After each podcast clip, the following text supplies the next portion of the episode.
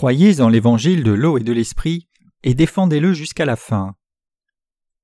Luc 2, versets 36 à 40.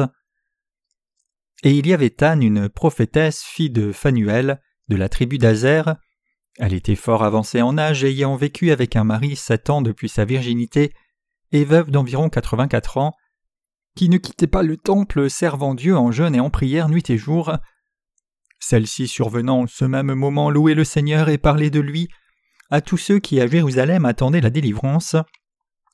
Et quand ils eurent tout accompli selon la loi du Seigneur, ils s'en retournèrent en Galilée à Nazareth leur ville, et l'enfant croissait et se fortifiait, étant rempli de sagesse et la faveur de Dieu était sur lui. Noël est arrivé. Ce serait vraiment merveilleux si tous les membres de l'Église faisaient l'œuvre de Dieu avec une seule foi et un seul cœur, mais mon cœur est troublé quand ce n'est pas le cas. Tout au long de sa vie du ministère, L'apôtre Paul a aussi lutté le plus quand il trouvait des gens dans l'Église de Dieu qui ne croyaient pas dans la justice de Dieu même s'ils prétendaient y croire. Au sujet de ces gens, l'apôtre Paul dit qu'ils ne s'intéressaient qu'à leur propre envie. C'est parce que même si ces gens professaient croire en Jésus comme le Sauveur, ils ne se souciaient en réalité que de leur propre chair au lieu de croire dans la justice de Dieu. Combien ce serait nauséabond spirituellement de rencontrer des gens comme cela c'est normal pour un être humain de porter un collier d'or, mais c'est un affront de voir un porc le porter. Nous ne pouvons pas supporter de voir le collier d'or sur une bête qui ne connaît pas sa valeur, comme il est écrit Une femme belle et dépourvue de sens, c'est un anneau d'or au nez d'un pourceau. Proverbe 11, verset 22. Le succès et l'échec de chacun dépendent de Jésus-Christ. Si vous professez croire en Jésus-Christ qui est venu par la justice de Dieu, alors vous devez croire exactement dans la façon dont il a travaillé par l'évangile de l'eau et de l'esprit. Si vous croyez autrement selon votre propre pensée charnelle, alors votre foi ne sera pas droite mais vérolée. Aujourd'hui il y a beaucoup de gens qui croient en Jésus crucifié. Cependant, même si beaucoup professent aussi croire en Jésus comme leur sauveur, ils croient en lui sans vraiment réaliser que Jésus a accepté tous nos péchés par le baptême qu'il a reçu de Jean-Baptiste. Au lieu de croire au baptême de Jésus et son sang à la croix comme la seule vérité du salut, ces gens croient selon leur propre doctrine, disant que Jésus est leur Sauveur et le Fils de Dieu et qu'il les a sauvés, juste en versant son sang précieux à la croix et ressuscitant des morts. Ils n'ont pas le discernement spirituel pour réaliser qu'une telle foi est fausse.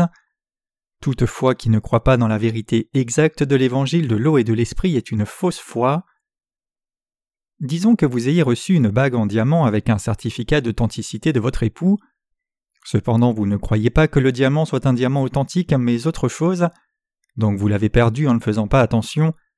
Combien ce serait insensé et ridicule Si, en dépit de professer croire au Seigneur comme votre Sauveur, vous croyez dans vos propres pensées et convictions plutôt que croire et accepter l'œuvre de justice de Dieu exactement telle qu'elle est, combien notre foi serait-elle profondément fausse? Une telle foi est un affront. Il y a longtemps, il y avait trois églises branches de notre Église dans une certaine région, et dans deux de ces églises, les dirigeants professaient croire dans la justice de Dieu alors que ce n'était pas le cas. Ayant trompé leur propre conscience, ils servaient dans l'Église de Dieu seulement pour poursuivre leur propre envie charnelle. Même s'ils étaient dans l'Église de Dieu, ils essayaient d'exploiter les saints, les empêchant de faire des offrandes à l'Église de Dieu, et leur disant de faire des offrandes plutôt à eux-mêmes. Ainsi ces pasteurs trompaient leur conscience pour remplir le ventre de leur chair. Mes chers croyants, je ne critique pas le fait que certains de vous mènent une vie charnelle même après être nés de nouveau. Plutôt, mon sujet c'est que même si nous sommes tous insuffisants dans notre chair, nous devons toujours servir l'évangile de l'eau et l'esprit dans nos vies. La seule requête, c'est que vous viviez pour l'évangile de l'eau et l'esprit en Christ qui vous donne la force.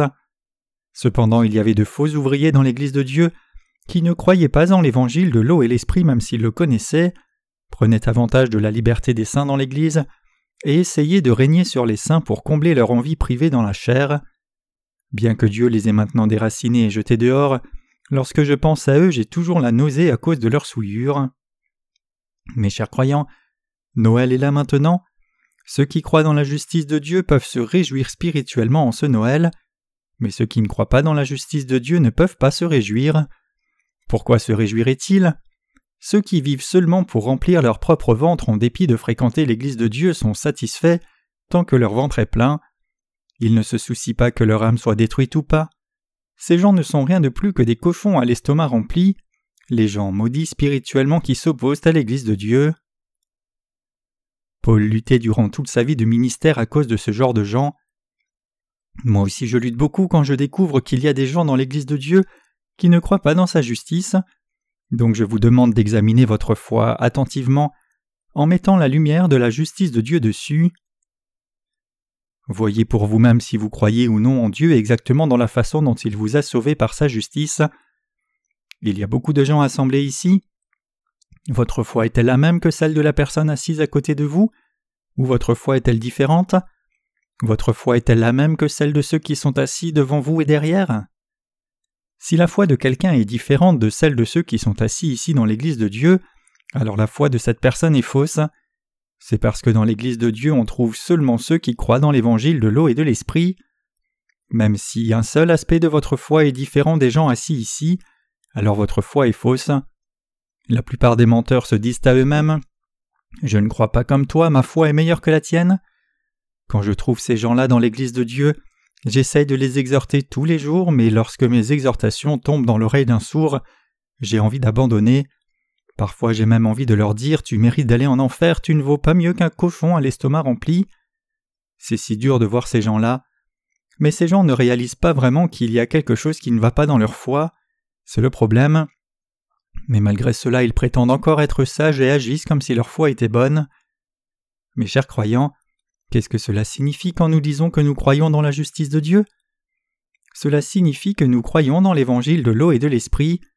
Mais quelle est la foi des chrétiens d'aujourd'hui dans le monde? Est-elle fondée dans l'évangile de l'eau et l'esprit ou juste le sang de la croix? Elle croit seulement au sang de la croix. Leur foi est-elle comme la nôtre qui est placée dans l'évangile de l'eau et l'esprit? Non, bien sûr que non. Alors la foi de qui est la bonne? Bien sûr, tout le monde penserait que sa propre foi est bonne, mais Dieu dit que notre foi dans l'évangile de l'eau et de l'esprit est la bonne foi. Mes chers croyants, Beaucoup des nombreuses personnes qui prétendent être des chrétiens aujourd'hui ont une fausse foi.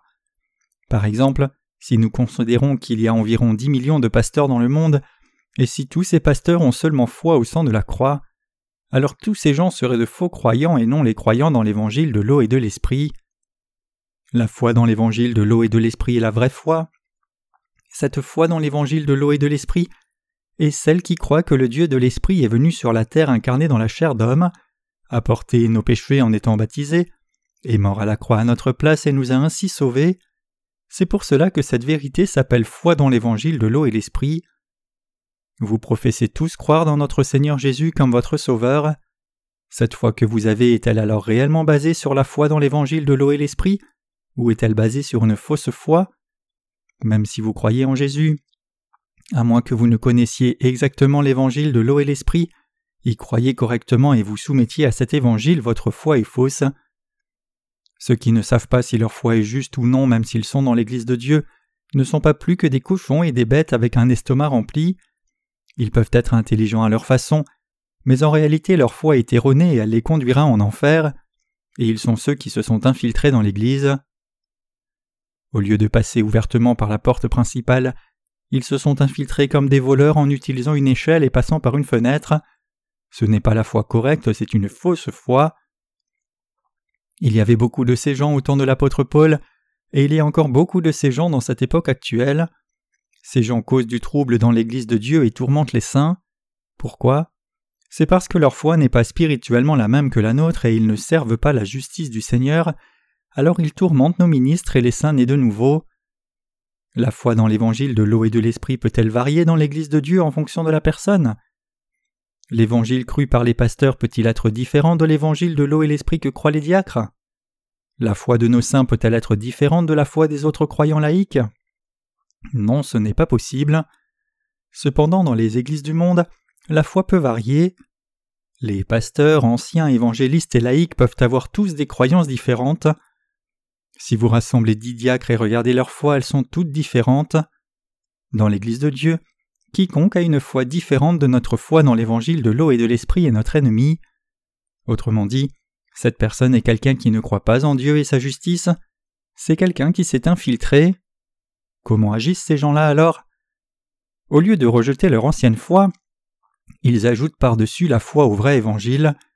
La foi de ces gens est une foi qui s'est infiltrée. Il y a quelque temps, je suis allé dans une de nos églises branches à Séoul pour tenir une réunion de réveil, et là j'ai vu un frère donner son témoignage de salut en disant Je veux témoigner que je ne suis pas juste quelqu'un qui me serait infiltré. Il disait qu'il n'était pas quelqu'un qui s'était infiltré dans l'Église de Dieu sans croire dans l'Évangile de l'eau et l'Esprit.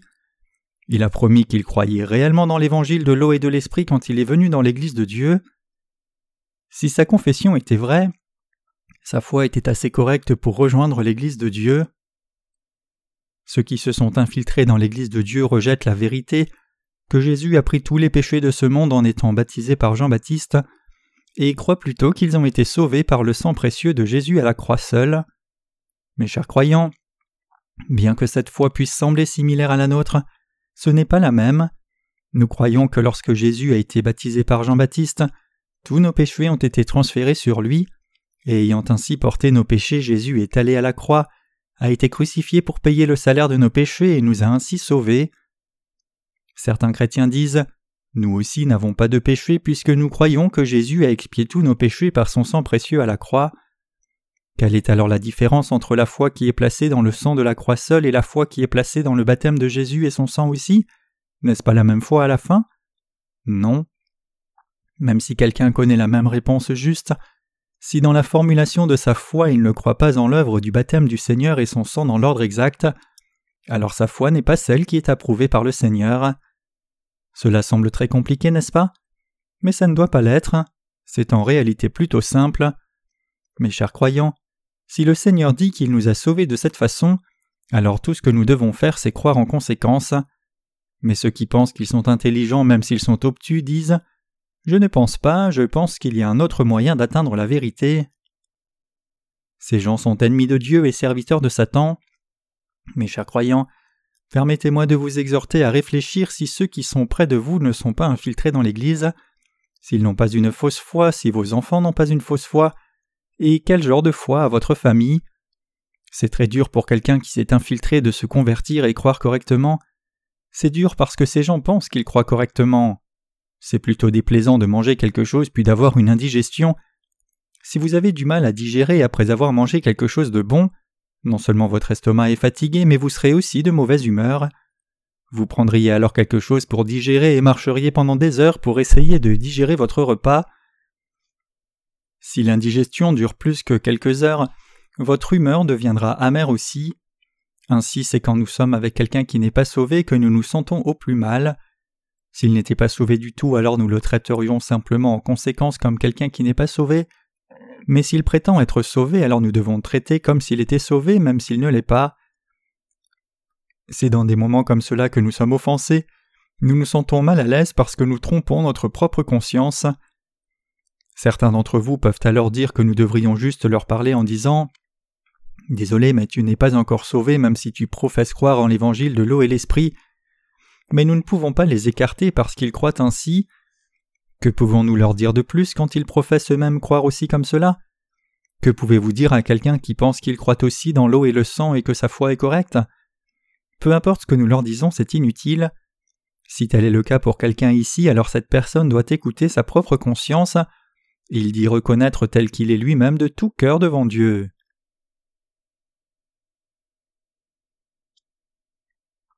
J'étais un légaliste. J'étais un strict légaliste et conservateur comme l'apôtre Paul avant qu'il ne rencontre Jésus-Christ ressuscité sur le chemin de Damas. J'étais si légaliste que même si mon pantalon se déchirait le jour du Seigneur, je ne le réparais pas, et si je commettais involontairement un péché le jour du Seigneur, je me repentais avec des larmes. Je n'ai pas une seule fois pensé que ma foi au sang de la croix était une foi imparfaite devant Dieu, j'ai toujours cru que ma foi était parfaite. Cependant, avec le temps qui passait, j'ai vu comment ma foi portait de mauvais fruits et je ne pouvais résister mais devais reconnaître les limites de ma foi. J'ai commencé à relire la Bible en entier. En relisant la parole de Dieu que j'avais lue auparavant, je me suis arrêté devant un étonnement. La Bible dit que Jésus a enlevé tous les péchés du monde, et donc s'il les a réellement enlevés, il ne devait pas y avoir de péché dans le monde. Mais mon cœur a clairement du péché, donc j'ai commencé à réfléchir. Comment Jésus a-t-il donc enlevé les péchés du monde? Qu'est-ce que cela signifie quand la Bible dit que Jésus a enlevé tous les péchés du monde? Cela signifie-t-il que Jésus a enlevé seulement le péché originel comme le souligne le théologien, et que je dois être sanctifié de mes péchés personnels en faisant des prières de repentance chaque jour? Quelle interprétation est la bonne? Cependant, je ne pensais toujours pas que ma foi était erronée quand je regardais du point de vue doctrinal du christianisme que je connaissais. Avec le temps, j'ai commencé à servir dans une église après avoir été diplômé du séminaire, j'avais des doutes qui émergeaient quant à ma vie de foi, et en lisant la parole de Dieu, j'ai réalisé que j'étais complètement ignorant de la façon dont je pouvais être né de nouveau d'eau et d'esprit comme écrit en Jean 3 verset 5. Mais je devais enseigner mon assemblée, et donc vous pouvez imaginer combien c'était intenable. Si cela ne concernait que moi, peut-être que j'aurais géré mes doutes, mais quand j'essayais d'enseigner les autres, je réalisais que ma conscience ne pouvait pas tolérer cela. Si les croyances erronées n'étaient que les miennes, alors j'aurais pu les couvrir d'une certaine façon, mais je savais que mon assemblée ne pouvait pas recevoir la rémission parfaite des péchés en entendant l'évangile de la croix seul que je leur prêchais. Quand je prêchais l'évangile du sang de la croix, les gens entendaient l'évangile et croyaient, mais ils avaient toujours du péché. En les regardant, je pensais en moi-même que soit l'évangile de la croix auquel je croyais était faux, ou que ces gens ne croyaient pas en l'évangile exactement comme je le leur prêchais, je pouvais voir que si les gens ne pouvaient pas être libérés de leurs péchés même après avoir cru dans l'évangile de la croix que je prêchais, alors ma foi était aussi fausse. Donc j'agonisais à ce sujet devant Dieu. Ce n'est que plus tard que j'ai trouvé la réponse dans l'évangile de l'eau et l'esprit. En ces jours-là, la question la plus troublante pour moi était de savoir pourquoi Jésus avait été baptisé. Donc j'ai demandé à beaucoup de gens, des pasteurs aux théologiens et professeurs de séminaires, mais personne ne pouvait me donner une réponse claire, pas une seule. Il n'y avait personne ni aucun écrit sur cette planète qui m'ait offert la réponse, donc j'ai commencé à lutter sur ce sujet. C'est au milieu de cette lutte que j'ai fréquenté une réunion de réveil tenue par les dits évangéliques. Certaines personnes sont venues vers moi et m'ont demandé si j'étais vraiment né de nouveau. Voyant comment ils me défiaient, j'ai été impressionné par la conviction énorme qu'ils avaient sur leur foi, et donc j'ai commencé à converser avec eux. J'ai eu une longue conversation avec eux, les écoutant attentivement, mais je ne pouvais pas trouver de point particulier de la foi chez eux. Tout comme Jésus a parlé avec les enseignants de la loi dans le temple durant trois jours, je leur ai parlé pendant plusieurs jours, mais une fois que c'était terminé j'avais perdu mon respect pour le responsable de ce rassemblement. Les gens qui parlaient avec moi secouaient la tête, disaient qu'ils n'avaient jamais vu personne qui croit comme moi, et sont partis en reconnaissant la conviction de ma foi alors que je ne connaissais même pas l'évangile de l'eau et de l'esprit, et qu'en dépit de cela leur foi ne m'a pas semblé être la foi du tout. Pour essayer d'abréger une longue histoire, j'étais un pécheur devant Dieu en ces temps-là. Puisque Dieu avait dit que le salaire du péché c'est la mort, c'était une conclusion prévisible que je serais envoyé en enfer comme quelqu'un de pécheur, donc c'était une telle agonie pour moi que quelqu'un comme moi doive enseigner les autres. Combien c'est mal que j'enseigne les autres alors que je ne suis moi-même pas parfait les gens qui entendent l'évangile du sang de la croix de ma part vont porter les mêmes fruits que moi, et ne finiront-ils alors pas aussi en enfer? Le jour suivant, au milieu de toute cette agonie et désespoir, j'ai demandé à un membre des évangéliques assis à côté de moi de me prêcher l'évangile de nouveau.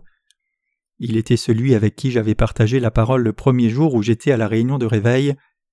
Cette personne m'a demandé Pourquoi me demandes-tu de te prêcher l'évangile alors que tu le connais déjà et que tu y crois? Donc je lui ai dit c'est parce qu'il y a du péché dans mon cœur, donc prêche-moi la parole de Dieu.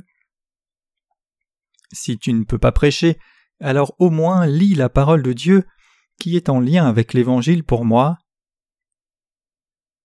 Il a alors lu quelques passages de l'Ancien Testament, y compris le Lévitique, et finalement il est arrivé à Matthieu 3, versets 13 à 17 dans le Nouveau Testament. À ce moment-là, Dieu m'a donné une lumière de réveil étonnante. Un éclat silencieux s'est levé dans mon cœur. Après cela, j'ai fermé la Bible moi-même en disant à la personne Arrêtons, c'est assez. Je ne pouvais que fermer les yeux face à la lumière vive de la vérité qui remplissait mon cœur. Une demi-heure a dû passer avant que je ne me relève. J'avais enfin réalisé le vrai évangile de l'eau et de l'esprit. Mes chers croyants, même si j'ai tant agonisé et cherché de la sorte, aucune personne ne m'a fourni de réponse correcte. Cependant, la parole de Dieu a effacé les péchés de mon cœur. Cette parole de Dieu a été la parole d'évangile de l'eau et l'esprit. Ma question a trouvé sa réponse dans Matthieu 3 verset 15. Tous mes doutes sont passés quand j'ai lu ce passage. Toutes mes inquiétudes ont cessé quand j'ai lu ce passage et fermé la Bible. J'ai réalisé que lorsque le Seigneur a été baptisé par Jean-Baptiste, il avait ainsi accompli toute justice. Le mot ainsi en Matthieu 3 verset 15 désignait l'imposition des mains dans l'Ancien Testament. Bien que je savais avec certitude la signification de l'imposition des mains, personne ne m'avait enseigné que le baptême de Jésus était identique à l'imposition des mains. La lumière de la connaissance de la vérité est entrée dans mon cœur. Comme une onde se répand sur un lac quand on jette une pierre, une petite onde s'est répandue dans mon cœur. Maintenant je vois. C'est ainsi que Jésus a porté mes péchés. C'est pour cela que Jésus est l'agneau de Dieu qui ôte le péché du monde. C'est pourquoi il a été crucifié et pourquoi il a dit Tout est accompli, pourquoi il est ressuscité des morts, pourquoi il est maintenant assis à la droite de Dieu, et pourquoi il a dit que ceux qui croient cela sont sauvés du péché? Et c'est aussi pour cela que Jean 1 verset 12 dit À tous ceux qui l'ont reçu, il a donné le droit de devenir enfants de Dieu, à ceux qui croient en son nom. C'est pour cela que la Bible dit que l'homme atteindra la justice de Dieu en y croyant, et pourquoi? Hébreu chapitre 10 dit Là où il y a rémission, il n'y a plus de sacrifice pour les péchés. Donc Jésus dit que nous devons être sauvés du péché en croyant dans la justice de Dieu. La lumière vive de la vérité a brillé sur mon âme, qui était enveloppée dans les ténèbres profonds, et la paix et tranquillité sont venues dans mon cœur. Après avoir lu Matthieu 3 versets 13 à 17, mon esprit est passé par toutes sortes de pensées se demandant Cela signifie-t-il qu'il n'y a pas de croyants dans ce vrai évangile sur la planète? Le christianisme est-il faux même s'il a une si longue histoire? Maintenant même je crois toujours dans l'évangile de l'eau et de l'esprit et je le prêche toujours, et nombreux âmes ont reçu la rémission des péchés en croyant dans l'évangile de l'eau et de l'esprit. Tous mes péchés ont été éradiqués par l'évangile de l'eau et l'esprit. En référence à cela, la Bible parle de naître de nouveau. Cependant, la plupart des chrétiens se trompent toujours sur le vrai sens de la nouvelle naissance. Certains des évangéliques ont dit que l'évangile de l'eau et de l'esprit a existé dans le monde entier, mais que de faux pasteurs ont corrompu l'évangile et que la foi est maintenant déviée et retournée au légalisme. Donc je leur ai demandé en retour Pasteur, en prenant votre pays en exemple, Horace G. Underwood était un ministère presbytérien et Henry G. Appenzeller était un missionnaire méthodiste. Ce sont les hommes qui ont diffusé l'évangile en Corée pour la première fois. Cela signifie-t-il alors que tous les théologiens des séminaires américains sont nés de nouveau en connaissant et croyant l'évangile de l'eau et l'esprit? Sont-ils réellement nés de nouveau en croyant dans l'évangile de l'eau et l'esprit? Sont-ce alors les pasteurs coréens qui ont corrompu cet évangile même si ces étrangers étaient nés de nouveau? Perdant leurs mots, ils me regardaient, fermaient la Bible et allaient dans leur chambre pour ne plus en ressortir. Si leurs paroles et leur doctrine étaient vraies, tous les chrétiens du monde entier croiraient dans l'évangile de l'eau et l'esprit et il n'y aurait aucun chrétien qui ne soit pas né de nouveau. Mes chers croyants, même si les évangéliques peuvent dire quelques paroles sur le baptême que Jésus a reçu, ils ne parlent que de choses superficielles qu'ils ont choisies, ne prêchant pas avec une connaissance ou foi réelle. Donc ce sont ceux qui se sont infiltrés dans l'Église de Dieu, ce sont des impurs qui se sont introduits secrètement. Le Seigneur a dit qu'on reconnaît un arbre à son fruit. Leur état spirituel est épouvantable. Maintenant même, ne sont-ils pas occupés à essayer de remplir leur propre ventre avec l'argent de l'Assemblée? Mes chers croyants, la foi de ceux qui croient seulement au sang de la croix est-elle la vraie foi? Est-ce la vraie foi quand ils disent qu'ils ont été sauvés juste par le précieux sang de la croix? Est-ce correct qu'ils vendent leur maison et offrent le produit à leur Église? Ces chrétiens prétendent que leurs péchés ont disparu quand ils ont fait des prières de repentance toute la nuit et que la paix est venue dans leur cœur. Ce genre de foi est-il la foi correcte? Non, c'est faux. Ce n'est rien de plus que commettre une fraude spirituelle. La Bible montre clairement que l'on doit être né de nouveau d'eau et d'esprit. Le Seigneur lui-même l'a dit, et si c'est ce qu'il a dit, alors nous devrions croire en conséquence. Puisque le Seigneur nous a dit de croire dans l'évangile de l'eau et de l'esprit, nous devons croire dans cet évangile. Si quelqu'un essaye de recevoir la rémission des péchés par le sang de la croix seule, il tombera dans un grand désespoir. La foi de ces gens-là n'est pas réelle, mais basée sur leur propre émotion charnelle. Réfléchissez-y. Jésus vous a-t-il sauvé de vos péchés juste en étant crucifié à mort? Pour que Jésus nous sauve, ne devait-il pas revêtir la chair d'un homme, être né par le corps de Marie et prendre tous nos péchés en étant baptisé par Jean-Baptiste à l'âge de trente ans? C'est par son baptême que notre Seigneur Jésus a porté nos péchés. C'est parce que Jésus a porté nos péchés une fois pour toutes en étant baptisé par Jean-Baptiste qu'il a pu mourir à la croix pour nous sauver. Vous devez considérer l'évangile de l'eau et de l'esprit selon la parole de Dieu. Je ne vous demande pas de le faire arbitrairement. Auparavant, j'essayais de recevoir la rémission des péchés en croyant au sang de la croix seule, et en ces jours-là j'étais un pire pécheur que vous. Mon esprit était rempli de péchés auparavant, j'étais à peine plus qu'un chasseur de primes vivant pour assurer seulement ma prospérité charnelle. Cependant le Seigneur m'a conduit à découvrir l'évangile de l'eau et l'esprit, m'a fait réaliser et croire la vérité de la vraie rémission des péchés, et m'a sauvé une fois pour toutes et je vous ai enseigné seulement l'évangile de l'eau et l'esprit dès le démarrage de notre Église. Si je vous avais parlé seulement du sang de la croix depuis que je vous ai rencontré, maintenant vous seriez devenus des enfants du diable. Mes chers croyants, nous ne devons pas annuler le baptême que Jésus a reçu de Jean-Baptiste comme si c'était insignifiant. Nous devons nous rappeler pourquoi Jésus devait être baptisé par Jean-Baptiste et croire dans ce baptême. Si quelqu'un exclut soit le baptême de Jésus ou son sang à la croix, et annule l'un des deux dans son cœur, alors il n'est pas un enfant de Dieu sauvé mais un enfant du diable. Vous devez croire dans l'eau et le sang et les chérir dans votre cœur. Nous devons croire dans la parole de Dieu exactement telle qu'elle est. Quand je vois comment certaines personnes ne croient pas la parole de Dieu de la justice même si elle leur est prêchée, j'ai parfois envie de les abandonner. J'ai envie de couvrir la vérité de l'évangile de l'eau et de l'esprit pour ne plus jamais la révéler et juste leur dire Oui, vous avez raison, continuez sur votre propre voie de destruction, mais je ne peux pas faire cela devant Dieu. La conscience de ma foi ne me permet pas de faire cela.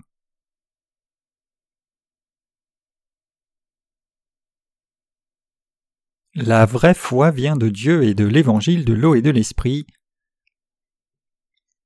Regardons Éphésiens 4 versets 3 à 6 ici vous appliquant à garder l'unité de l'esprit par le lien de la paix.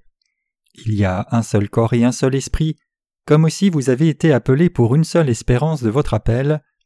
Il y a un seul Seigneur, une seule foi, un seul baptême.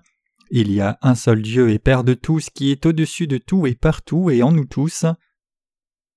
Mes chers croyants, est-ce aussi votre foi? Il y a seulement un Seigneur du salut qui vous a sauvés. Ce n'est autre que Jésus-Christ. C'est Jésus qui a porté tous vos péchés en étant baptisé, et c'est Jésus qui a porté la condamnation de ses péchés à la croix. Il y a aussi un seul Dieu. Nous croyons au même Dieu.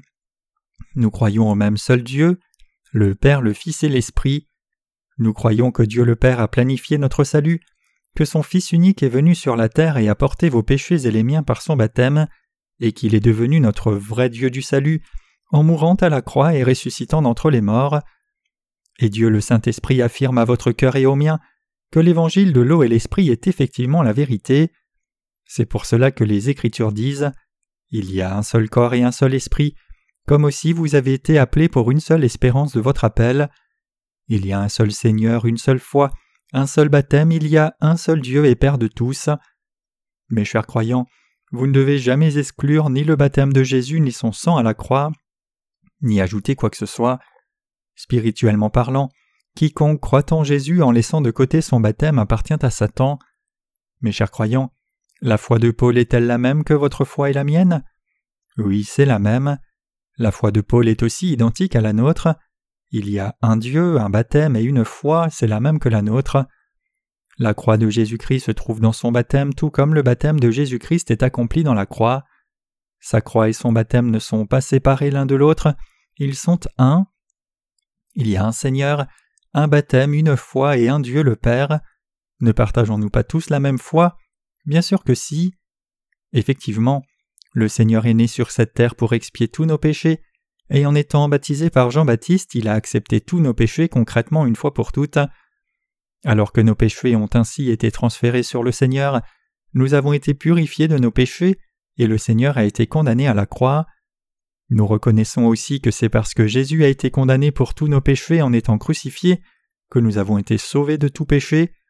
Ainsi, nous croyons au baptême de Jésus et sa croix comme les points pivots de notre salut du péché. En contraste, ceux qui croient en Jésus seulement comme une question de religion et ceux qui se sont infiltrés dans l'Église secrètement ne croient pas que le point de départ du salut se trouve dans le baptême de Jésus et son sang à la croix. Ces faux chrétiens ajoutent juste la foi du baptême comme une option au sommet de leur ancienne foi que vous aviez aussi quand vous croyez seulement au sang de la croix. Si vous pensez le baptême de Jésus est-il vraiment un absolu pour notre salut? Vous demeurez toujours dans votre ancienne foi.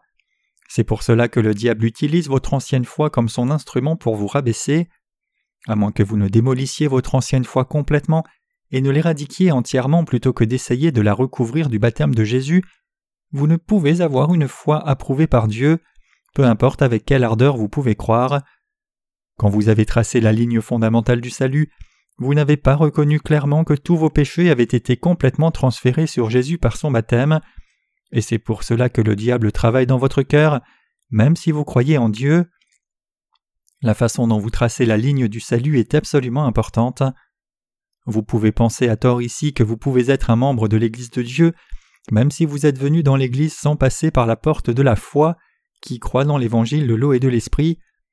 Cependant, si vous avez escaladé le mur, vous n'êtes pas vraiment venu dans l'Église de Dieu. Ces gens seront bientôt jetés dehors même s'ils sont physiquement dans l'Église de Dieu. C'est seulement quand vous ouvrez la porte principale de l'Église et mettez complètement les pieds à l'intérieur que vous êtes réellement venu dans l'Église de Dieu. Jésus a été baptisé par Jean-Baptiste afin d'accepter tous vos péchés, parce qu'il convenait d'accomplir ainsi toute justice. Mes chers croyants, vous devez être sauvés en croyant dans cette parole, que Jésus a porté tous vos péchés en étant baptisé. À travers cette parole de Dieu, vous devez croire que tous vos péchés ont été transférés sur Jésus. Je vous ai parlé du tabernacle en de nombreuses occasions, et donc pendant un moment je ne l'ai plus mentionné comme vous pourriez en avoir assez, mais je voudrais saisir cette occasion de revisiter le tabernacle ici. Le nom tabernacle est dérivé de la tente qui couvrait la maison de Dieu. Cela signifie une maison avec un toit de tente, indiquant qu'il y avait un toit couvert. Le tabernacle était séparé en deux endroits, une cour extérieure et une structure intérieure. Pour entrer dans le tabernacle, le lieu de demeure de Dieu, l'on devait d'abord passer par la porte de la cour du tabernacle, faite de fils bleus, pourpre et cramoisi et de fin lin retors. Chacune de ces couleurs implique les ministères du salut de Jésus. Le fil bleu signifie son baptême, le fil pourpre sa divinité, et le fil cramoisi sa mort à la croix. Cela signifie que vous devez d'abord effacer vos péchés en croyant dans ce que Jésus-Christ a fait pour vous, avant d'entrer dans l'Église, le lieu de demeure de Dieu. Si vous voulez naître de nouveau, vous devez transférer tous vos péchés sur Jésus-Christ en croyant dans son baptême sans faute, et vous devez aussi croire que Jésus-Christ devait porter la condamnation de tous vos péchés en mourant à la croix en les endossant. La Bible dit que l'on peut entrer dans le royaume de Dieu et devenir son enfant seulement quand on croit dans toutes ces choses. Si par contre quelqu'un ne croit pas dans l'évangile de l'eau et l'esprit, alors la Bible dit que cette personne ne peut pas recevoir le salut parfait, ni devenir enfant de Dieu, encore moins entrer dans son royaume. Jésus vous a sauvé par le fil bleu, pourpre et cramoisi et le fin lin retors.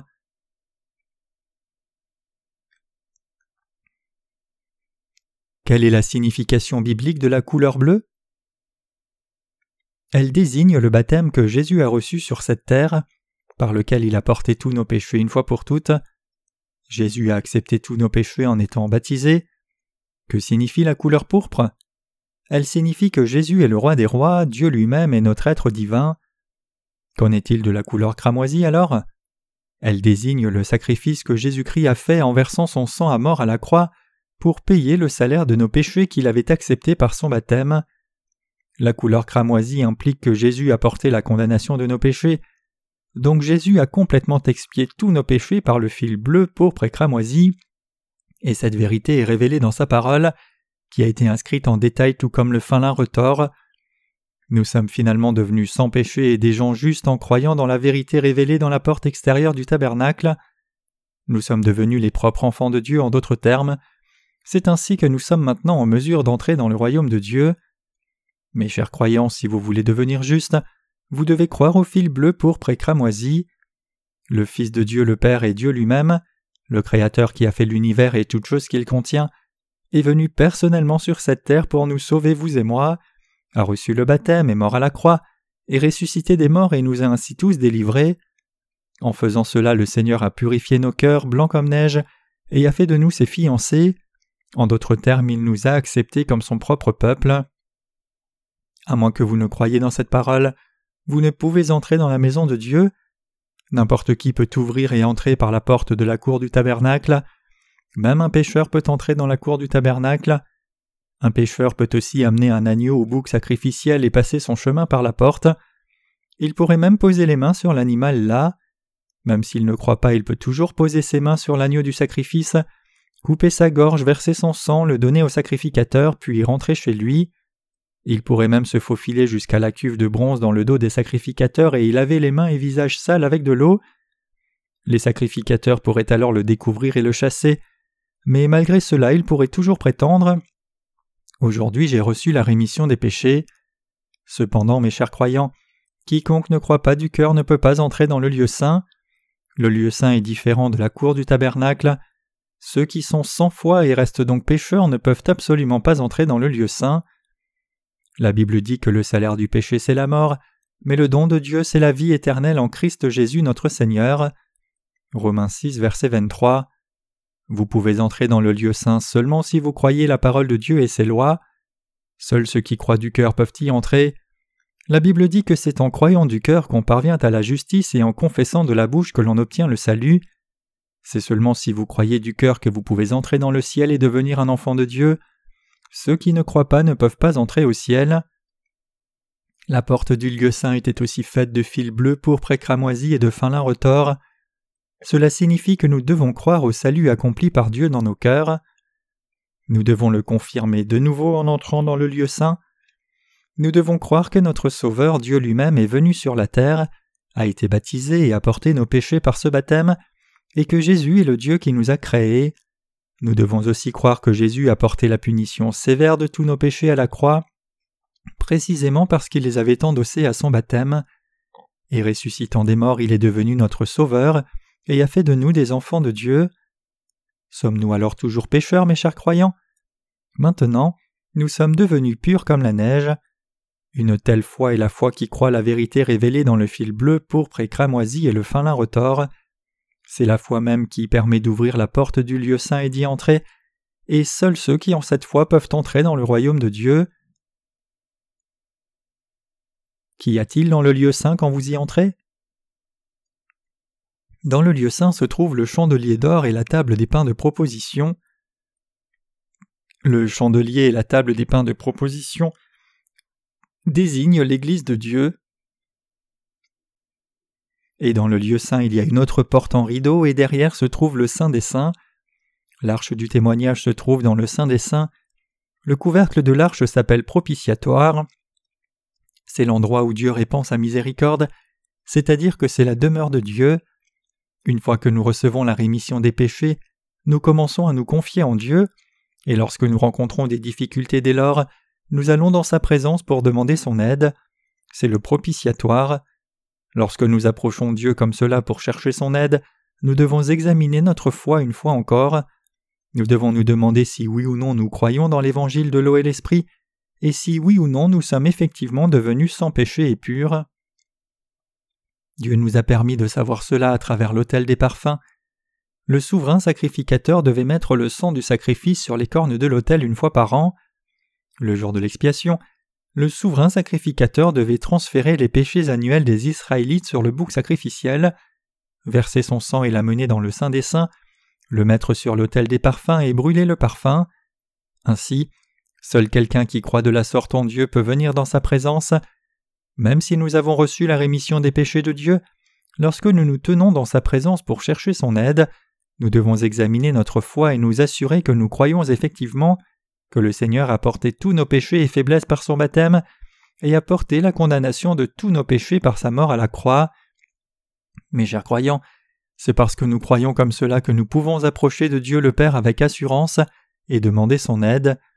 Nous pouvons venir dans la présence de Dieu en croyant dans l'évangile de l'eau et de l'esprit, qui se trouve dans la vérité spirituelle du fil bleu, pourpre et cramoisi et du fin lin retors.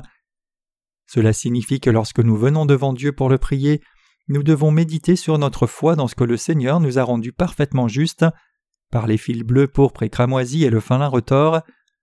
À moins que nous ne méditions sur cette foi, sur le fait que le Seigneur a expié tous nos péchés, du péché originel à nos péchés personnels, et qu'il a été condamné pour cela, nous ne pouvons approcher de Dieu. Combien de fois Dieu nous a-t-il fait confirmer l'évangile de l'eau et l'esprit par le tabernacle? Il nous l'a fait confirmer pas moins de trois fois, d'abord à la porte de la cour du tabernacle, deuxièmement à la porte du lieu saint, et troisièmement au voile de la porte du Saint des Saints. Combien de fois vous et moi devons-nous alors confirmer notre foi? Nous devons la confirmer quand nous croyons d'abord en Jésus, pendant que nous vivons nos vies de foi dans ce monde, et jusqu'à ce que nous allions vers le Seigneur. Puisque vous et moi prions Dieu chaque jour, nous devons confirmer l'évangile de l'eau et d'esprit à chaque fois que nous allons vers Dieu pour demander son aide. En vivant dans ce monde, vous et moi faisons constamment des erreurs, nous faisons mal même envers nos frères et sœurs, et comment pouvons-nous donc approcher Dieu sans traiter de telles fautes? Quand Jésus est venu sur la terre, il a enlevé toute notre iniquité et tous nos péchés par le baptême qu'il a reçu de Jean-Baptiste. Jésus lui-même a dit à Jean-Baptiste en Matthieu 3 verset 15 Laisse faire maintenant car il convient que nous accomplissions ainsi tout ce qui est juste. À partir de ce passage, nous savons que vos péchés et les miens ont été transférés sur Jésus quand il a été baptisé par Jean-Baptiste. Donc nous disons Jésus, tu as porté tous mes péchés à ce moment-là, je crois cela. Tu as été condamné pour les péchés du monde à la croix pour nous, je crois cela aussi. C'est par cette foi que nous transférons toutes nos fautes sur Jésus, et c'est par cette foi que nous venons devant Dieu le Père et cherchons son aide. Avec cette foi nous affirmons notre salut chaque jour de notre vie, c'est ce en quoi consiste la vie de foi. Nous sommes tous inappropriés dans notre vie, mais certains d'entre nous disent encore J'ai déjà été sauvé, pourquoi dois-je confirmer ma foi tous les jours? Puisque nous sommes des êtres humains imparfaits, nous commettons des péchés jour après jour. Pour nous tenir droit devant Dieu tout le temps, nous devons nous appuyer sur l'évangile de l'eau et de l'esprit chaque jour. Nous devons méditer sur l'évangile et le confirmer dans nos cœurs sur une base quotidienne. Beaucoup de gens dans ce monde qui s'appellent eux-mêmes évangéliques, selon leur propre avis sans même rien savoir sur la justice de Dieu, ils insistent aussi sur le fait qu'ils n'ont pas de péché et qu'ils sont nés de nouveau par la foi.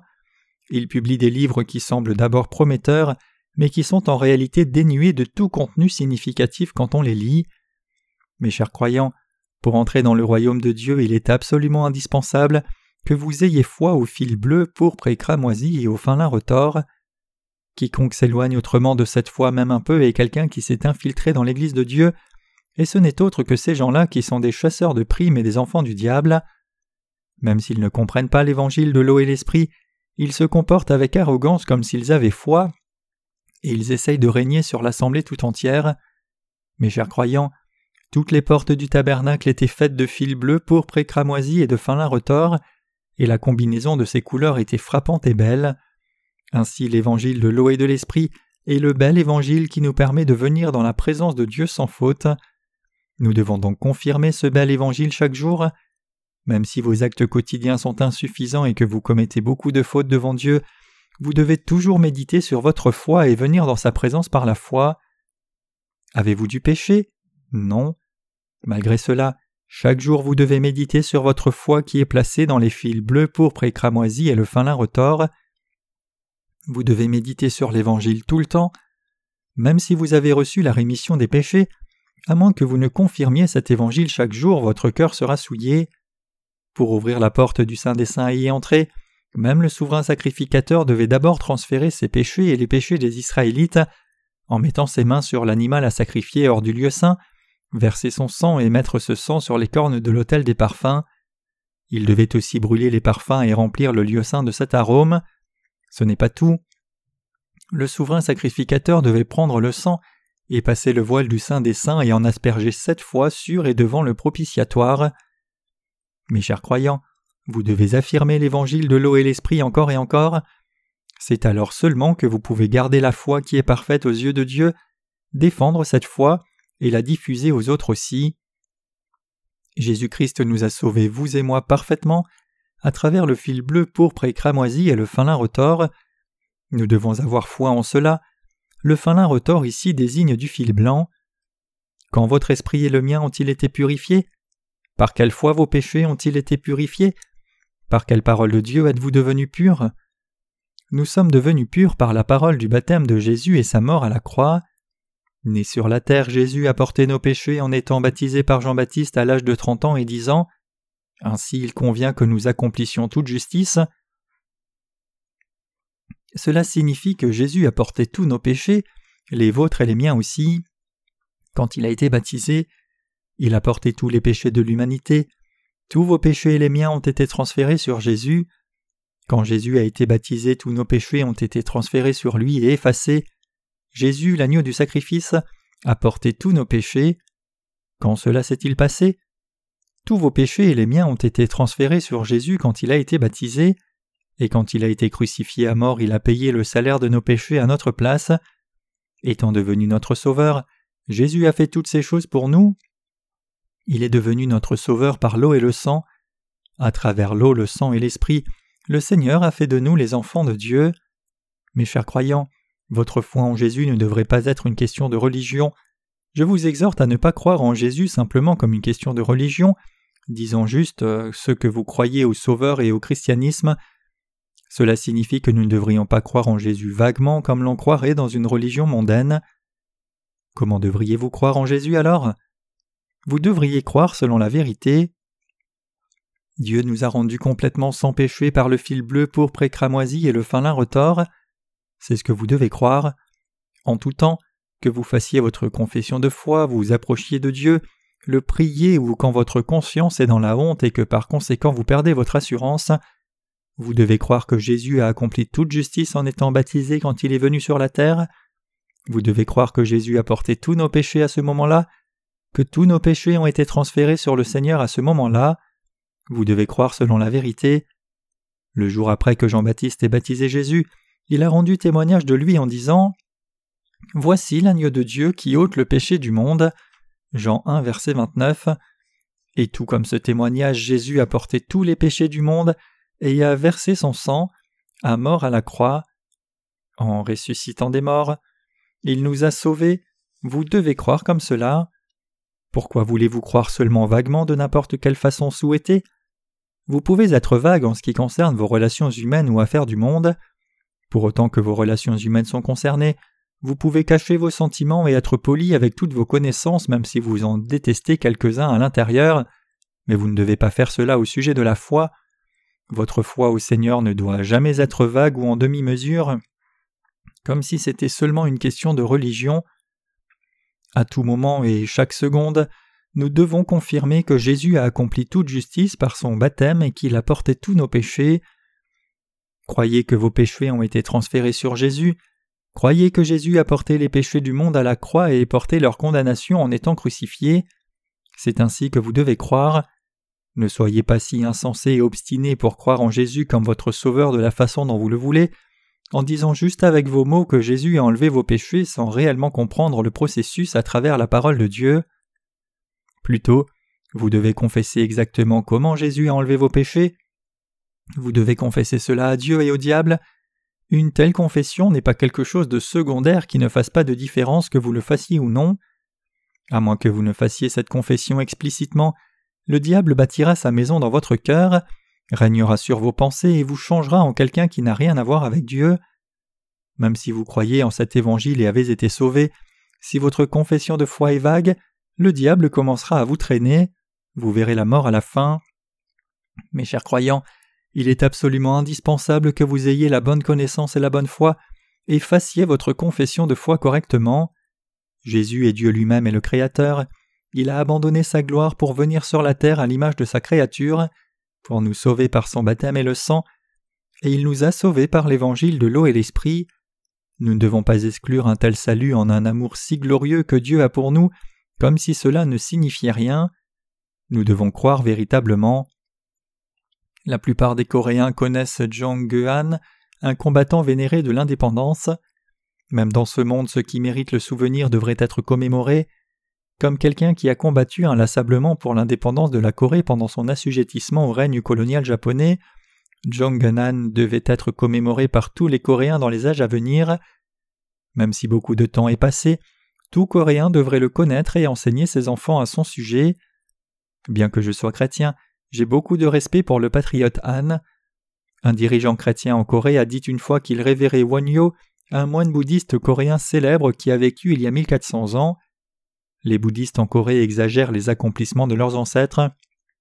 Par exemple, Samyung, un grand moine bouddhiste d'il y a environ 500 ans, aurait prétendument possédé des pouvoirs surnaturels. Selon la légende, les Japonais l'auraient enfermé dans une pièce et l'auraient chauffé pour le cuire vivant, mais quand ils ont ouvert la porte, ils ont vu de la glace dans la pièce. Un autre exemple, l'on dit aussi que ce moine se serait assis dans un champ enneigé mais sans faire d'empreinte. En tout cas, ce moine était humain. À moins qu'il ne soit protégé par Dieu, tout le monde brûle dans le feu et laisse une empreinte dans la neige. Sinon, la personne n'est pas un être humain mais un fantôme. Mais même si beaucoup de gens croient de tels non-sens si facilement, ils ne croient pas dans la justice de Dieu, que Jésus a été baptisé pour eux et a porté tous leurs péchés. Plutôt, ils le méprisent et en rient, pour ne plus s'en rappeler.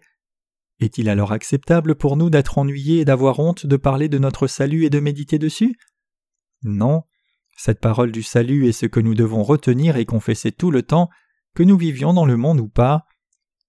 Si vous lisez ma série de sermons sur le livre de l'Apocalypse, vous trouverez une description de l'émergence de l'Antéchrist et du martyr des justes. La diaconesse Kim a fait une illustration pour ce livre, et cette illustration dépeint un homme couché devant l'Antéchrist. Sur son ventre se trouve un livre ouvert. D'un côté il y a un dessin de Jésus baptisé, et de l'autre côté un dessin de Jésus mourant à la croix. Cette image montre que les justes peuvent défendre leur foi même en faisant face au martyr, en confirmant le baptême de Jésus et sa mort à la croix. Mes chers croyants, vous ne devez pas considérer cette confession de foi comme un fardeau pesant, vous devez vous y attacher même jusqu'au moment où vous serez tué par le diable. Jésus ne nous a-t-il pas sauvés par le fil bleu, pourpre et cramoisi? Bien sûr que oui. Les fils bleus et pourpres montrent que Dieu lui-même, le Tout-Puissant et Roi des Rois, est devenu un homme et a accompli sa justice en portant nos péchés par son baptême. C'est ainsi que toute la volonté de Dieu le Père a été accomplie. Le fil cramoisi signifie que sur la croix Jésus a porté la condamnation de tous nos péchés qu'il avait acceptés par son baptême. C'est ainsi qu'il nous a sauvés. Est-ce vrai ou pas? C'est ainsi que votre esprit et le mien ont été purifiés. Nous sommes devenus purs comme du lin blanc, donc je n'ai pas de péché du tout. Pensez-vous que je dise juste ceci hypothétiquement? Non, c'est réel. Quand j'avais du péché dans mon cœur dans mon passé, je ne pouvais même pas me tenir devant des gens et les regarder droit en face. Comment pourrais-je alors me tenir devant Dieu si je n'étais pas sans péché? La prophétesse nommée Anne dans le passage des Écritures d'aujourd'hui a vu son mari mourir en sept ans après leur mariage. Depuis quatre-vingt-quatre ans dès lors, elle attendait la venue de Jésus en priant Dieu, et elle a vu Jésus de ses propres yeux. Après avoir attendu la venue de Jésus-Christ pendant quatre-vingt-quatre longues années, Anne l'a finalement vu de ses propres yeux. Mes chers croyants, Combien de temps devons-nous alors garder cet évangile après être nés de nouveau? Nous devons garder cet évangile jusqu'au jour où le Seigneur reviendra dans ce monde, jusqu'au jour où nous nous tiendrons devant notre Seigneur face à face et pour toujours. Nous devrions nous réjouir, nous devrions témoigner de Jésus tout le temps et le louer toujours.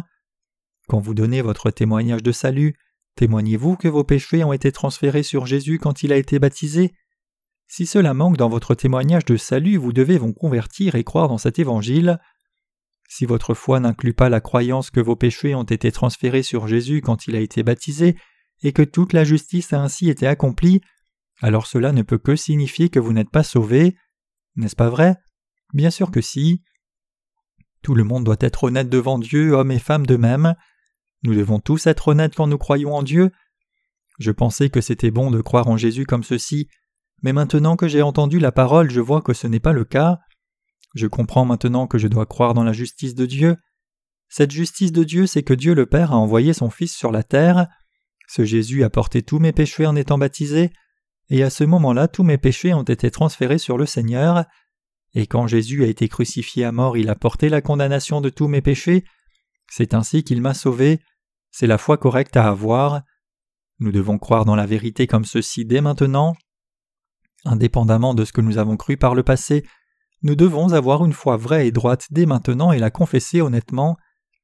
Il y a longtemps, un érudit nommé Galiléo Galilei, 1564 à 1642, a ouvertement endossé le point de vue héliocentrique de Copernic, disant que Copernic avait eu raison en défendant que la planète Terre tournait autour du Soleil.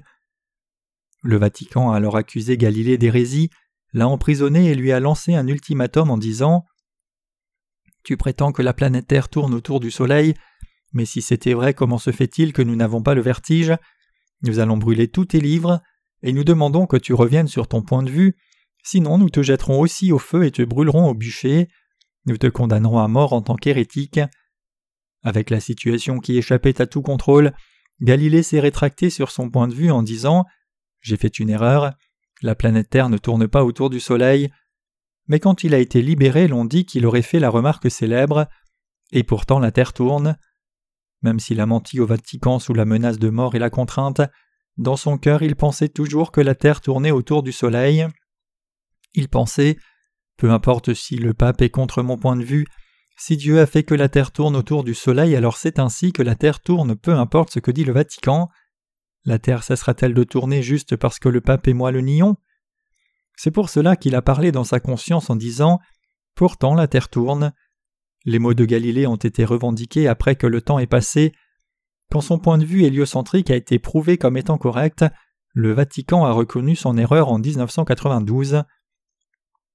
Mes chers croyants, si votre foi est fausse, vous devez admettre cela et la changer. Jésus, Dieu lui-même, nous a rendus parfaitement justes par la vérité révélée dans le fil bleu, pourpre et cramoisi et le fin lin retors. Dieu a parlé de cela dans le tabernacle comme dans le Nouveau Testament. Vous devriez donc dire oui, tu as raison, Seigneur. Maintenant je crois en toi et ta parole. Ceux qui autrement insistent toujours sur leurs propres croyances ont toutes sortes de souillures qui moussent dans leur bouche. Si j'interprétais la parole de Dieu de n'importe quelle façon que je voudrais, juste parce que je suis un pasteur en disant Vos péchés n'ont pas été transférés sur Jésus par son baptême, alors de quelle utilité serait-il que Jésus soit né sur la terre cent fois et soit mort à la croix cent fois? Pourquoi ne croyez-vous pas dans cet évangile alors que c'est le vrai évangile de vérité dont la Bible parle? En dépit de cela, beaucoup de gens bloquent leurs oreilles et marquent volontairement leur propre conscience avec un fer rouge disant J'ai déjà pris ma décision, je refuse de croire dans l'évangile de l'eau et de l'esprit. Mes chers croyants, ces gens seront maudits sur cette terre, tout comme ceux qui ont essayé d'entrer dans le sanctuaire de Dieu par eux-mêmes sans suivre la parole ont été brûlés à mort, et ils seront jetés dans le feu éternel de l'enfer pour souffrir éternellement. Dieu accomplira cela pour ceux qui sont trop bornés pour obéir à sa parole du salut. J'espère aussi que cela leur arrivera. Mes chers croyants, votre foi doit être sans ambiguïté. La foi en Dieu doit être sans compromis et claire. Croyez-vous aussi cela? Vous devez dire oui dans votre conscience par la foi. Croyez-vous cela? Pendant quatre-vingt-quatre ans après avoir été veuve, Anne a gardé sa foi et a attendu la venue du Seigneur et elle a finalement eu une rencontre avec lui face à face. Elle a vu le Seigneur personnellement avec ses propres yeux. Comme Anne ici, nous aussi attendons le Seigneur, croyant qu'il nous a sauvés par le fil bleu pourpre et cramoisi, c'est-à-dire par son eau et le sang. Bien que nous ne sachions pas combien d'années de plus nous devons attendre jusqu'au retour du Seigneur, il viendra certainement tôt ou tard. Jusqu'à ce jour nous devons défendre cet évangile par la foi et diffuser cette foi à toute personne dans le monde entier. Notre foi ne doit pas être différente les uns des autres même si nous demeurons dans la même Église. Quiconque a une foi différente de la nôtre est un hérétique. Restez éloigné de ces gens qui se sont infiltrés dans l'Église et dont la foi est différente de la nôtre. Même si quelqu'un est un pasteur, s'il exclut le baptême de Jésus et dit que vos péchés n'ont pas été transférés sur lui quand il a été baptisé, crachez-lui au visage. Mes chers croyants, quand il s'agit de nos insuffisances, nous avons tous besoin de nous tolérer mutuellement. Nous devrions nous pardonner nos faiblesses les uns aux autres en tant qu'êtres humains. Cependant, si quelqu'un méprise le salut de Dieu même s'il nous a sauvés par tant d'amour, alors cette personne mérite qu'on lui crache dessus et que toutes les malédictions lui tombent dessus. Quand Jean-Baptiste était sur cette terre, il a appelé les incroyants race de vipères. En Corée, appeler quelqu'un fils de chien est une grande insulte, mais c'est encore plus insultant d'être traité de race de vipère. Jean-Baptiste a dit aux incroyants de son temps Repentez-vous, race de vipère, vous criez la repentance seulement en parole, mais à moins de montrer la repentance par vos actes, vous serez condamnés. Ceux qui ne croient pas que le Seigneur nous a sauvés par son eau et sang, même s'ils sont dans notre Église, ne valent pas mieux qu'un chien, ils sont de la race du diable, ils sont une race de vipères, Quiconque ne croit pas comme cela est un rejeton du diable et un serpent. Dieu lui-même a aussi dit cela. Ces gens ne sont ni les serviteurs de Dieu ni son peuple, mais rien de plus que la race du diable. Ils devaient être damnés pour avoir fermé la porte de leur cœur d'eux-mêmes, refusant de croire. Ces gens devraient être traités comme une race du diable, et nous devons rester éloignés d'eux. En cette veille de Noël, il y aura des démonstrations théâtrales comme de la louange. À moins que nous ne croyions en Jésus dans nos cœurs, comment pourrions-nous même célébrer sa naissance et l'appeler notre Sauveur? Comment pourrions-nous prier le Seigneur? Faire cela sans croire en exactement ce que le Seigneur a fait, c'est se moquer de Dieu et le ridiculiser. Mes chers croyants, vous devez croire correctement. Cela brise mon cœur de penser à tant de gens qui ne croient pas correctement. Pouvez-vous comprendre combien mon cœur souffre ainsi? Mon cœur serait-il au repos alors que je doute sur un membre de notre Église? Non, mon cœur est sans repos. Enveloppé dans de sombres nuages, mon cœur est oppressé par les soucis même si je souris extérieurement. Je me dis moi-même Ce serait si merveilleux si cette personne croyait correctement. Pourquoi est-il si borné? Mais je l'ai aussi arrosé cette année et je devrais en attendre un peu plus. Mais même si je me dis cela en moi-même, mon cœur est toujours profondément blessé. Ce ne serait pas un si grand problème si nous devions juste gérer nos ennemis extérieurs ou les actes insuffisants des croyants. C'est tellement plus difficile de gérer ceux qui prétendent partager la même foi que nous et révèlent leurs fruits et actes sans foi et exposent ainsi leur fausse foi. Il n'y a rien qui soit plus affreux et plus difficile que cela. Parmi nos croyants, nous pouvons tous partager notre amour et nos difficultés, mais nous ne pouvons pas les partager avec qui que ce soit d'autre. C'est un enfer vivant de partager la même maison avec ceux qui ne sont pas nés de nouveau. Essayez vous-même et voyez ce que cela fait. C'est un enfer vivant. N'êtes-vous pas d'accord? Si vous essayez d'être amis avec ceux qui ne sont pas nés de nouveau, c'est en soi un enfer. Si vous trouvez encore agréable d'avoir la compagnie de ceux qui ne sont pas nés de nouveau, alors il y a quelque chose de profondément anormal dans votre foi. C'est parce que vous êtes le même genre de personne qu'eux. Mes chers croyants, nous qui sommes nés de nouveau avons un honneur à maintenir. Nous ne pensons pas que quelqu'un qui n'est pas né de nouveau soit un être humain droit, même si cette personne est la plus belle femme au monde ou l'homme le plus puissant. Vous devriez avoir une conversation seulement avec quelqu'un qui est digne de votre attention Comment pouvez-vous donc parler avec n'importe qui?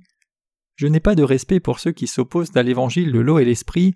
Je ne leur dis même rien de profane parce qu'ils ne méritent aucune attention du tout, ils n'ont rien à voir avec nous. Au minimum au moins, tout croyant né de nouveau a un honneur à maintenir. Quel genre d'honneur est-ce? C'est l'honneur d'être les gens sauvés de Dieu. Bien que l'Église née de nouveau puisse avoir des membres qui sont imparfaits dans leur nature humaine, ceux qui sont nés de nouveau devraient au moins reconnaître les autres croyants nés de nouveau et être avec eux. La prophétesse Anne ici attendait la venue de Jésus-Christ depuis quatre-vingt-quatre ans en priant avec dévouement pour son peuple. En lisant le passage des Écritures d'aujourd'hui, j'ai été impressionné par cette femme. J'ai pensé que c'est parce qu'elle avait une telle foi que Jésus lui a permis de le rencontrer face à face. Dieu nous a donné une telle foi à nous aussi. Nous devons tous nous attacher à cette foi jusqu'à la fin et nous devons méditer sur l'Évangile tout le temps, le confesser et le reconnaître chaque jour. Ce n'est pas terminé à la fin de notre culte de louange d'aujourd'hui. Nous devons reconnaître l'Évangile dans notre vie quotidienne, et le jour suivant quand nous nous rencontrons à nouveau, nous devons à nouveau louer le Seigneur avec joie. Et lorsque vous et moi trébuchons sur nos insuffisances, lorsque nous prions Dieu, nous devons confirmer l'Évangile une fois encore et y placer notre foi de nouveau. Cela doit se faire chaque jour. Méditant sur l'Évangile en renouvelant notre foi chaque jour, nous devons remercier Dieu et lui donner toute la gloire.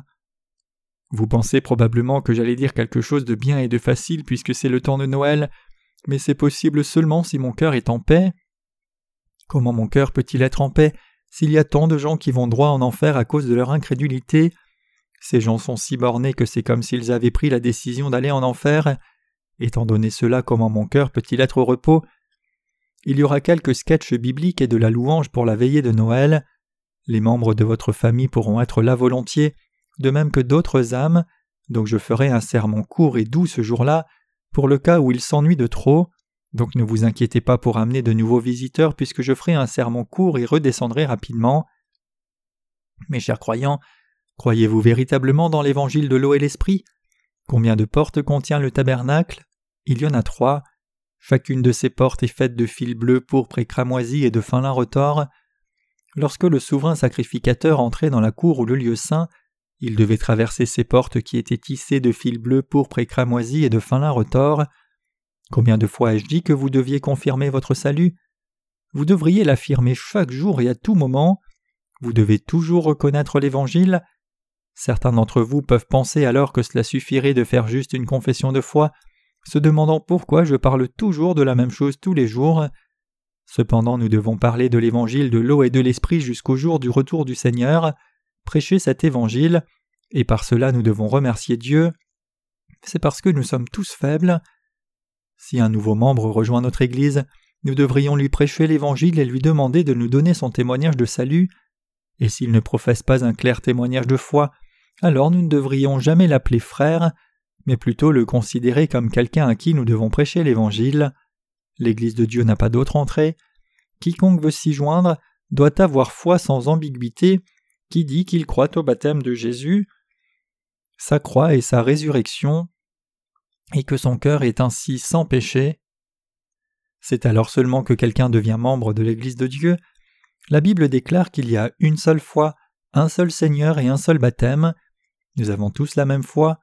Si vous voyez quelqu'un dans l'Église qui ne partage pas la même foi, parlez-lui jusqu'à ce qu'il y arrive, et si c'est absolument impossible, laissez-le aller sur un chemin séparé, vous devez vous écarter de ce genre de gens. Nous pouvons tous comprendre comment certaines personnes peuvent toujours avoir quelques manquements même après avoir cru dans l'Évangile, mais ne pas croire dans cet Évangile est complètement inacceptable. En d'autres termes, c'est de loin trop problématique de voir quelqu'un qui est trop rempli de lui-même pour croire dans l'Évangile. Ceux qui ne croient pas en l'Évangile tendent à se forcer eux-mêmes. Il est naturel pour quelqu'un qui prétend être une princesse d'être beaucoup plus prétentieuse que la vraie princesse. N'est-ce pas vrai? Mes chers croyants, vous devez croire dans l'évangile de l'eau et de l'esprit de tout votre cœur. Je vous demande cela pour votre propre bien. Et vous devez aussi prêcher cet évangile aux autres âmes. Ils peuvent être sauvés seulement si nous diffusons cet évangile. À moins que nous ne le prêchions, aucune autre âme ne peut être sauvée. Ceux qui ne croient pas dans l'évangile de l'eau et de l'esprit peuvent-ils aussi être sauvés s'ils disent juste qu'ils croient en Jésus d'une quelconque façon? Pouvons-nous dire que ces gens sont des gens sauvés? Vous devez mettre cela au clair. Ces gens sont-ils sauvés ou non? Non, ils ne le sont pas. À moins qu'ils ne croient dans cet évangile, ils ne sont pas sauvés, peu importe combien ils jeûnent et prient souvent, et même s'ils consacrent leur vie entière au Seigneur sans se marier. Maintenant même les Coréens vivent dans deux pays séparés, divisés entre le nord et le sud sur les différences idéologiques. Même si le peuple de Corée est le même peuple, le système politique est différent, tout comme les lois sont différentes, donc juste parce que nous sommes de la même nation, nous ne devrions pas embrasser les Coréens du Nord inconditionnellement. Même si les Coréens du Nord sont de la même nation que nous, ils ne sont clairement pas concitoyens. Beaucoup de Coréens du Nord vivent en Corée du Sud en tant que réfugiés. Nous les embrassons comme notre propre peuple seulement s'ils montrent clairement de la loyauté à notre pays. Mais supposez qu'il y ait un réfugié qui refuse de le faire.